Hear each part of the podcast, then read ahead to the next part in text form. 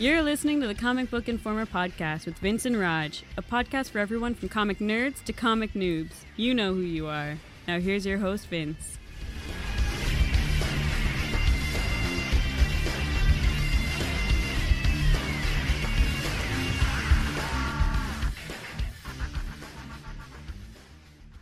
Hello, everybody, and welcome to issue 57 of the Comic Book Informer podcast. We are coming to you on Wednesday, December 14th. As usual, this is Vince with my sidekick, Roger. What's up, buddy? Not too much. Well, Star Wars. yeah, yeah. That's the only thing that matters in life right now is Star Wars. and a moment of silence for our poor friends who aren't oh, in yet. Oh, poor Joe.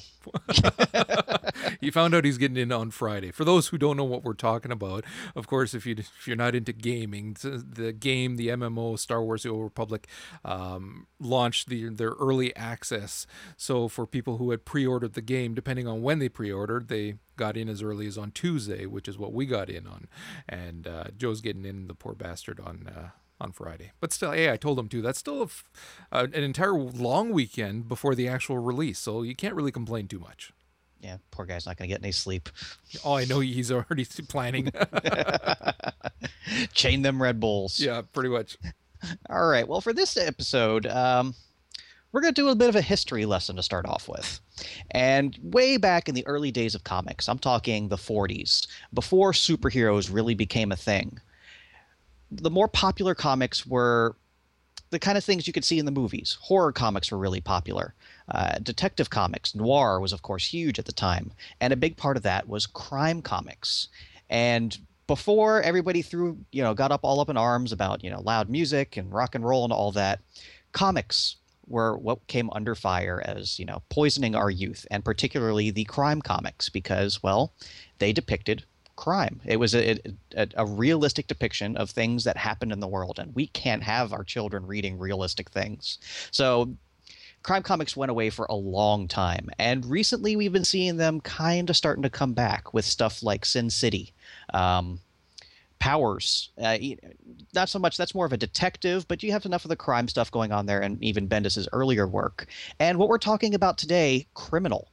Uh, specifically, we're talking about the latest volume that came out, uh, Volume 6, The Last of the Innocent. It's published by Marvel's Icon imprint, and it's written by Ed Brubaker with art by Sean Phillips. And it's taking that noir style and that semi realistic, just nasty crime story and bringing it back in comics. And you've been telling me for days now that this was going to be a very interesting episode. So I'm guessing you didn't like this. See, that's the thing. You've been waxing poetically about this for a while now, and and I exaggeration for the sake of effect, of course, but you've been so impressed with it, and so maybe my expectations were a little too high, and I read this and thought, really, I overall wasn't impressed. Now, that's not to say that I, I point blank didn't like it, but well, no, that actually that's not entirely true. There are parts of it that I didn't like. The the flashback scenes that look like a rerun of an Archie comic I did not like. It, it is so jarring and takes you out. And I think that that's, I know that that's part of what they want. They want to take you out of the main story so that you can, you know, experience the flashbacks. But it was ridiculous. It just looked absolutely ridiculous. And it wasn't always consistent, I found either. And so I just, I didn't like it. And then the, for the majority of the story, it was one of those, how many times have we seen this? There's absolutely nothing original in this story. We've seen this kind of thing over and over again. The foreshadowing is so heavy, and the the the stereotypical s- scenes that you you've come to expect from this type of story that there was nothing surprising at any point throughout. I in it was bland. It was boring. I really, I just wasn't a fan. Hmm because I, for me, this is one of the favorite comics I've read this year, and I, I don't know, maybe it's maybe it might be personal taste, uh, maybe you just have experienced more stories of this type than I have, but I, I, while I didn't find it, you know, groundbreaking, I still found it, you know, very interesting and entertaining. I didn't. I didn't, and and it's again, it, it's hard for me to to look at a comic and and say point blank, you know, like I just wasn't a fan. I didn't like this because going in, I always have this expectation that I'm going to love what I'm going to read. I, I don't go into something with a, a negative opinion of what it's going to, unless it's Superboy. but other than that, I go in wanting to be entertained, thrilled, and, and to really love it. So it's not like I'm a hard audience. I'm an easy sell to a certain degree, though. If and, and no offense to Ed there, but in if you're a lazy writer relying on cliches and whatnot, then I am a hard sell because then I'm not as impressed. Then I'm not going to be as, you know, as enthralled with the story because it's crap we've seen already over and over again. And again, there's there's a certain amount of of originality that you can impart into stories that are cliches. We've seen that and we've been happy with some of them. Case in point, Samurai's Blood, which I was just gonna is, take yeah mention that. Yeah, is a story that we've seen that type of story, but they inserted just enough original content that it is something that you really can get behind and still love. I didn't find any of that in this and it's not because of the genre either because I love this type of story as well. So, and part of it was the the characters as well. I I just I could not get behind the characters. You certainly can't get behind the character of the main character, and so there was just nothing to feel good about in this story. Nothing to really, you know, be looking forward to the next issue eh, for me personally. Mm-hmm. Well, uh, Riley, especially as the character, and we're going to get into more detail uh, in a bit. I, I I think he was built up to be somebody who you could almost like before you know if you're like Riley at the end of this story you might want to see a doctor. so the, the, I, don't want to call him the protagonist, but he's the closest thing we have in the story. You know, the main character. He he uh, he's supposed to be unlikable, but I don't know. It's, it's just it's a dark, depressing story. There there there's no way to come out of this with a happy ending, and I, I was okay with that. And I would have been as well. There are characters that are despicable that still by the end of the story you're not rooting for them but they entertained you and you really had a fantastic time. And so it's not that i have a problem with that per se. But here it, that that wasn't the case. He he's a boring character. And I understand that part of that is because of everything that he's gone through, everything that he is going through as well with the death of his father and this this midlife crisis that he's going through and his wife cheating on him and everything else. There's there's a lot going on here which is why he is so depressed. But it just winds up being this this just sad and pitiful emo crap and it's like ah it's just someone schmuck this guy upside the head and tell him to grow a pair and just move on with his life. And mm-hmm. to me, when it's a character like that, then it's a lot harder for me to get behind and, you know, enjoy. All right. Well, the first thing I want to mention, I was going to save it for later, but since you brought it up, was those flashbacks. And you hit it perfectly that they were done in the style of the old, you know, Archie comics, which I don't know about you, but I read those growing up. Oh, of course I did. So, and that was very much on purpose because so much of the what I perceive as the depth to the story is that juxtaposition of that idyllic, uh, nostalgic feeling of you know Riverside. That was the town, right? Riverside, Riverdale, Riverdale. Yeah, Riverdale, and you know how everything was perfect and how everybody was happy, and all of the characters in the story are analogs to Archie and his friends, and it's it's that twist that you see, you know, how nothing is ever as good as we remember it being, you know, the old saying you can't go home again and you know all that. And just it that's what I kind of enjoyed about this seeing that that how they were playing off the nostalgia to really what again from my perspective to really ramp up just how terrible things had gotten for Riley. And see, I saw what they were doing as well, and um, because I mean, hell, it's betting Veronica and Archie kind of thing. I mean, mm-hmm. that's that's just what it is. So you can you you can see quite easily what it is that they're doing but to me that doesn't make it right either. Um, it's it's just because you got a good idea that hey let's just try to you know think outside the box here and make it look like this doesn't always make it a good idea either. And in my opinion it just it just didn't flow at all. And again, I I understand the need for that distinction between the two times. However, it can be done better. You can have flashbacks where you are using a different art style and a different mentality and things like that, wherein then it's it still has the, the the comic as a whole has a nice flow. And I just felt that this did not. I I just I I will agree with you on that one. Um, I, I, think they could have been better placed. Uh, like the the points in the story where the flashbacks did come up, just they did seem a bit awkward. I I, I will buy that. So uh, it, it, wasn't perfect. Don't get me wrong, but uh, again, you you just didn't like it as much as I, and that's okay. We're this is the first time in a while we've straight up disagreed on something. Yeah. I, am actually glad. we've we've been get, we've been agreeing way too much for you know my my taste. Well, I got more than. All right, so let, us take a quick run through the story here. Uh, our main character is Riley Richards, Archie Andrews. Ha ha ha. Okay, and at the beginning of the story, he's returning home to uh, what was it? Uh, Glendale, I think was the name of the town. Uh, give me a second, and I will find it because I've got the issue right here.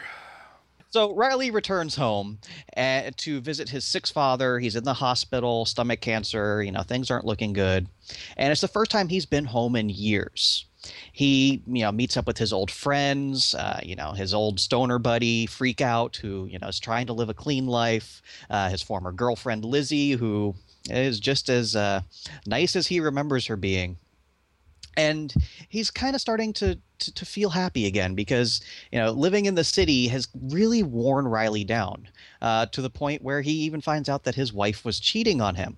Uh, his wife Felicity uh, was actually cheating on him with uh, his old uh, childhood rival Teddy, and not only did he find out, he found out in a pretty terrible way where he actually witnessed the act. And let me let me say this now before we continue this is a mature comic. Oh yeah, so yeah. If you think you're going to read a, a PG crime story, it, it's not happening here.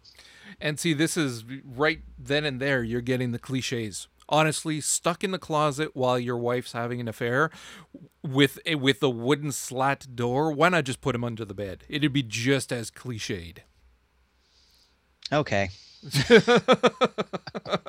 I still haven't found the name of the town. Screw it, doesn't matter. I guess we're going with Glendale. And if it's wrong, sorry, Brubaker. Yeah, really. Feel free to come on our show and correct us. After this, I doubt who's going to want to talk to me. I'm not insulting him. Let's be very clear here. I just, I, it's again, things are subjective, and mm-hmm. this does nothing for me. Okay. So and then his father dies. Things, you know, come crashing down. His one little bit of happiness comes to an abrupt end, especially because uh, because of the funeral. Felicity comes into town, and he's confronted with her. And well, let's just say she's a bitch. Again, it's Veronica Lodge. Yeah, and it's, it's, she's how she's supposed to be. yeah, it's Brookview, by the way. Brookview. I, I was close. Not I, even, I had not even. No, not, not even, even remotely. Not even, no. so yeah, no, it's again, it's that it's the stereotype of the spoiled rich kid, spoiled rich bitch. We can say that um, is what it is, and like again, it's it's not original at all. Mm-hmm. Well, and then we see what you know. If Riley is so miserable, why is he sticking around? Well, for one, she's rich. and not only is she rich, if he were to leave here, he would have absolutely nothing. So, as he says, he, he admits flat out that he is sticking around for the money, especially because he's also uh, got a bit of a gambling problem. And uh, without that money, he's going to be short a couple kneecaps. And, well, at this point, Riley is still somebody relatable to, to the reader. You know, okay, everybody's, you know, been in a bad relationship, you know, been stuck in a, a place they didn't think they could get out of. Uh, but at the end of the first issue is where Riley takes that turn that most normal people wouldn't and decides that the only way he can get out of this situation is to kill Felix. So that's where the, this this takes that twist and it becomes something different, something where where Riley is no longer relatable as the reader, but we can be interested in seeing where it goes. That's open to debate.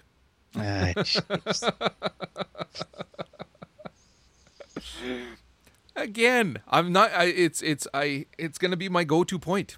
Yeah. It's a cliche.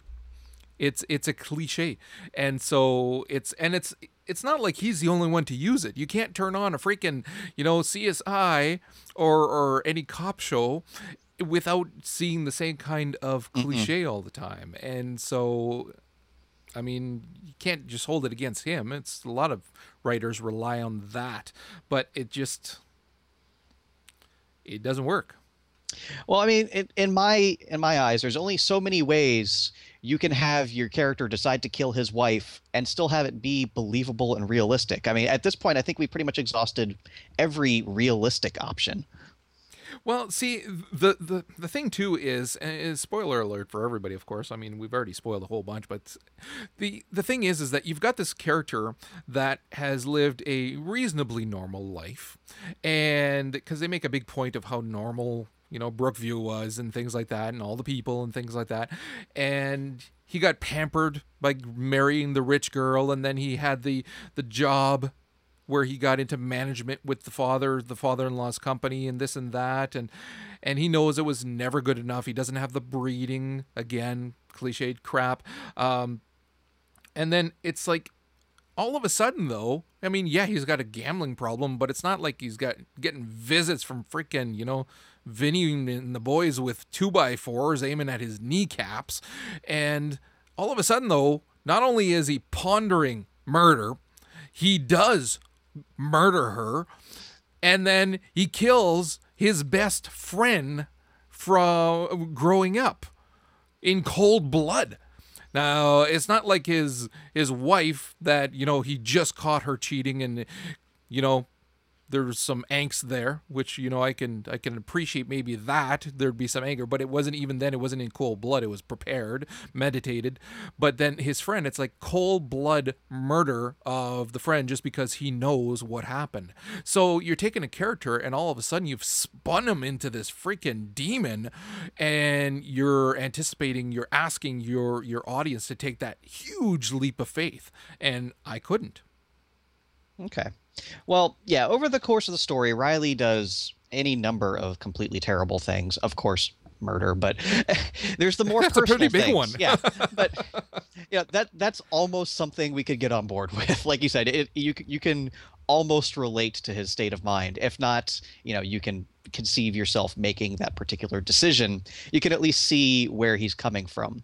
But it's the other things he does along the way. You know, the way he treats the people around him. Uh, the you know, especially freak out. You know, his best friend. How you know he's he's you know had troubles in his life trying to improve himself and riley is facilitating him falling off the wagon and it's and he's been clean a year. They make Yeah. such a big deal about the year thing, and yeah,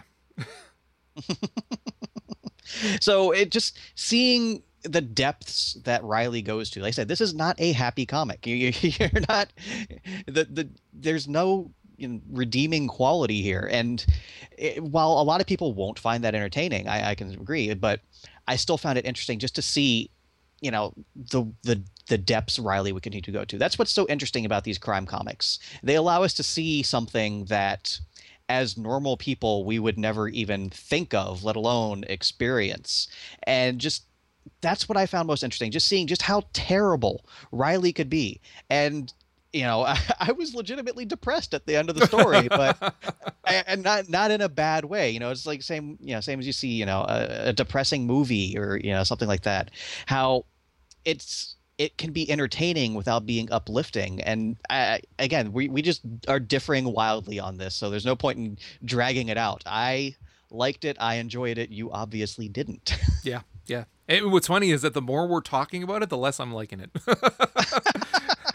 like I and, and and i'm trying to come up with good points and i'm just like no he's not gonna he's not gonna go along with it no, no. I because again, I'd read it, and it's not like I sat around meditating about it and trying to, you know, put down in notes everything I like, thought about. i missed something yeah, and- no, I'm not going over this with a fine tooth comb because, quite frankly, I did not think that it warranted it. But now going over it again and thinking about everything, it's like, yeah, you know what? No, really.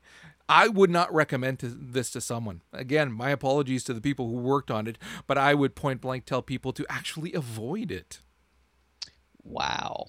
yeah, we, we're we're just differing wildly, and I, I would say it. Like I said, it's one of the better comics I've read this year. Now, granted, it's not a lot of strong competition, and I would definitely rank it underneath some others. But I, I still really enjoyed it. I mean, honestly, it, you're not going to get a, uh, a a good recommendation one way or the other from us. So you know, go to your local bookstore, grab a cup of coffee, check it out. If you like it, buy it. If you don't, well, I tried. I actually I would like to hear from other people because again, Yeah. I it would not surprise me if other people liked it and I'm fine with that. Again, very subjective and for me it didn't do anything, but I would like to hear if anybody actually read it and really liked it, leave us a comment on the show notes or send an email to either Vince or myself at comicbookinformer.com. I'd love to hear if there are some differing opinions uh, like who you agree with on this one. because we all know I'm right. Well, in this case, Mm-hmm. Now, you not know, so I, much. I, I think the last time we have like completely disagreed on something is probably going back to those Thor comics I made. read. I am made And I- read. I do have to admit, after reading a few issues, I was coming around to your point of view on that one because it, it just wasn't working for me as much as I wanted.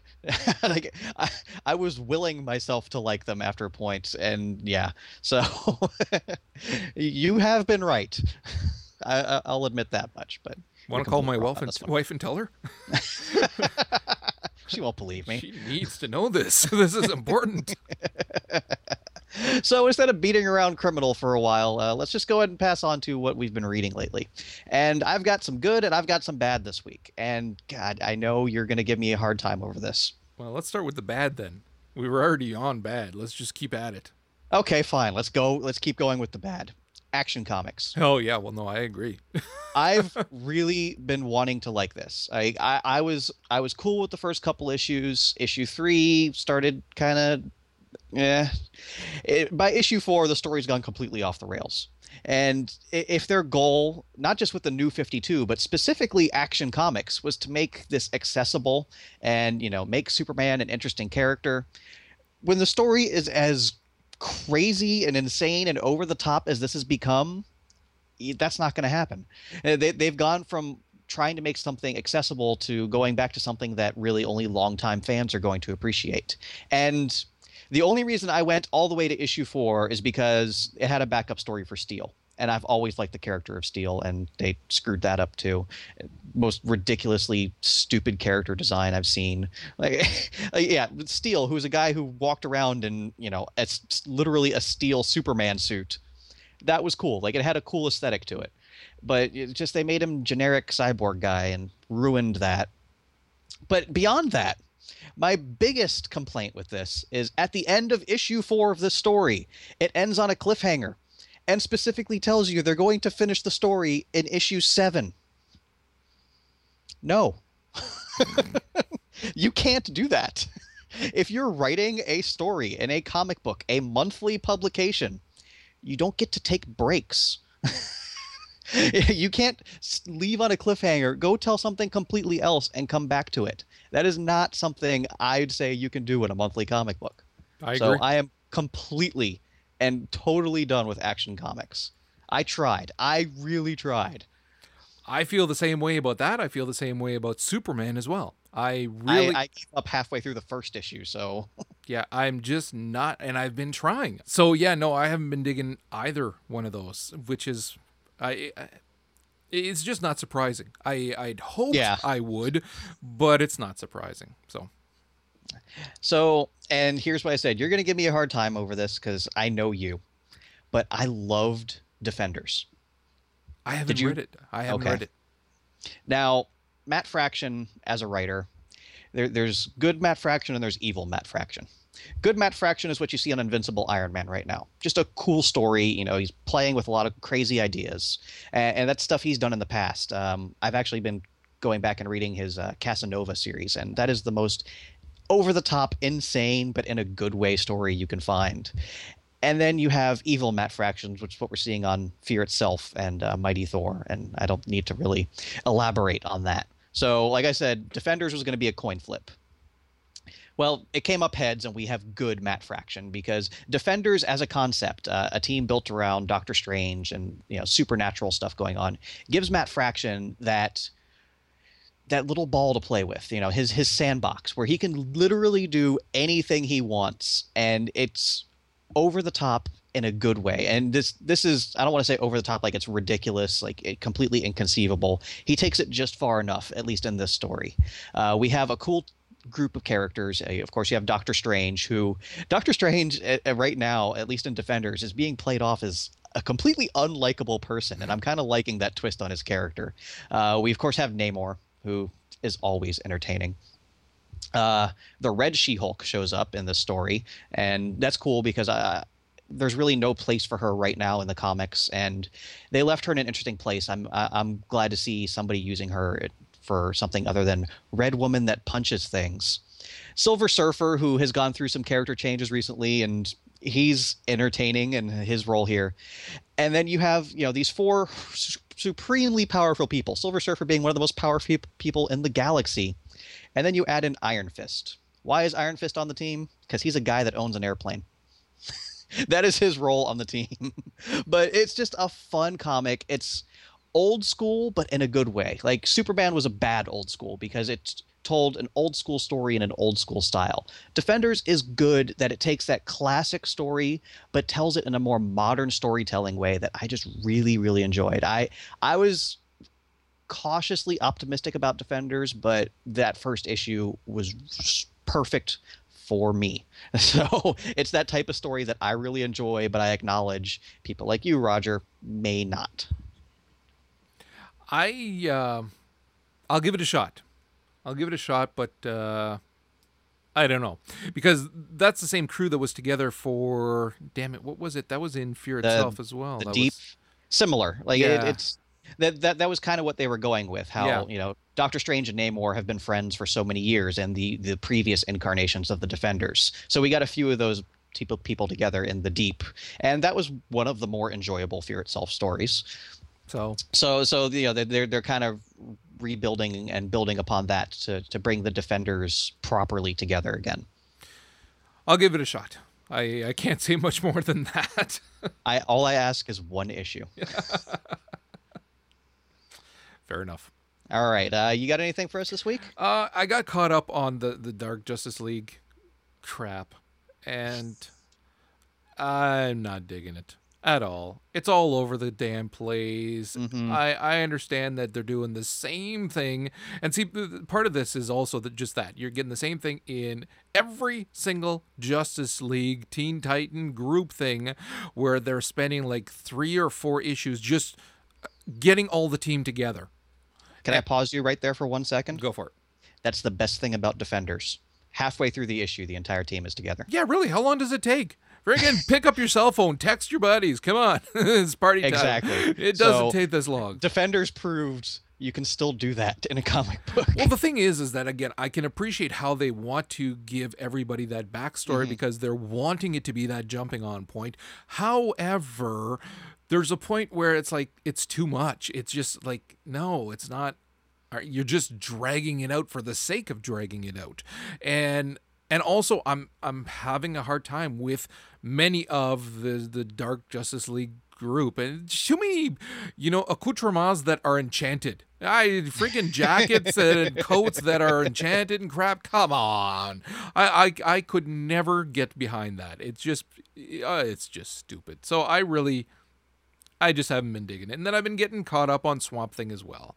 And you can really see how they're trying to rewrite history there and retcon the, the story. And it's like, um, I know you're seeing like too much retconning in there. Well, changing the reason that it wasn't him that died that they brought back. It was well, a, that was all that was all retconned in brightest day. They're just going yeah, with it at this point. Well, I'm sorry, I'm not.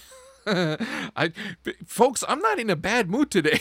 hey, what, what, pain meds are you taking today, man? I'm, I'm on none. I'm not in a bad mood well, at all. It's problem. just, yeah, really.